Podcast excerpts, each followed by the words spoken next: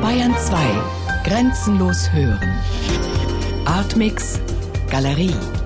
Hörstücke und Videos. Immer freitags ab 20.30 Uhr im Hörspiel Artmix.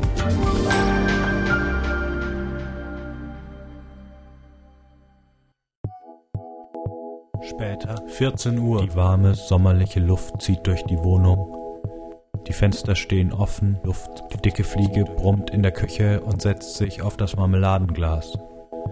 Der Frühstückstisch ist noch nicht es abgedeckt. ist kalt geworden. Die Butter halb geschmolzen.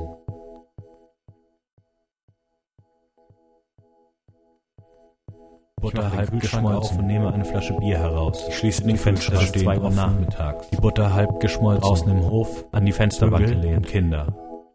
Die Rennen fahren. Die Fenster stehen offen. Plopp. 14 Uhr. Der Schnappverschluss der in, in der Bierflasche. Küche.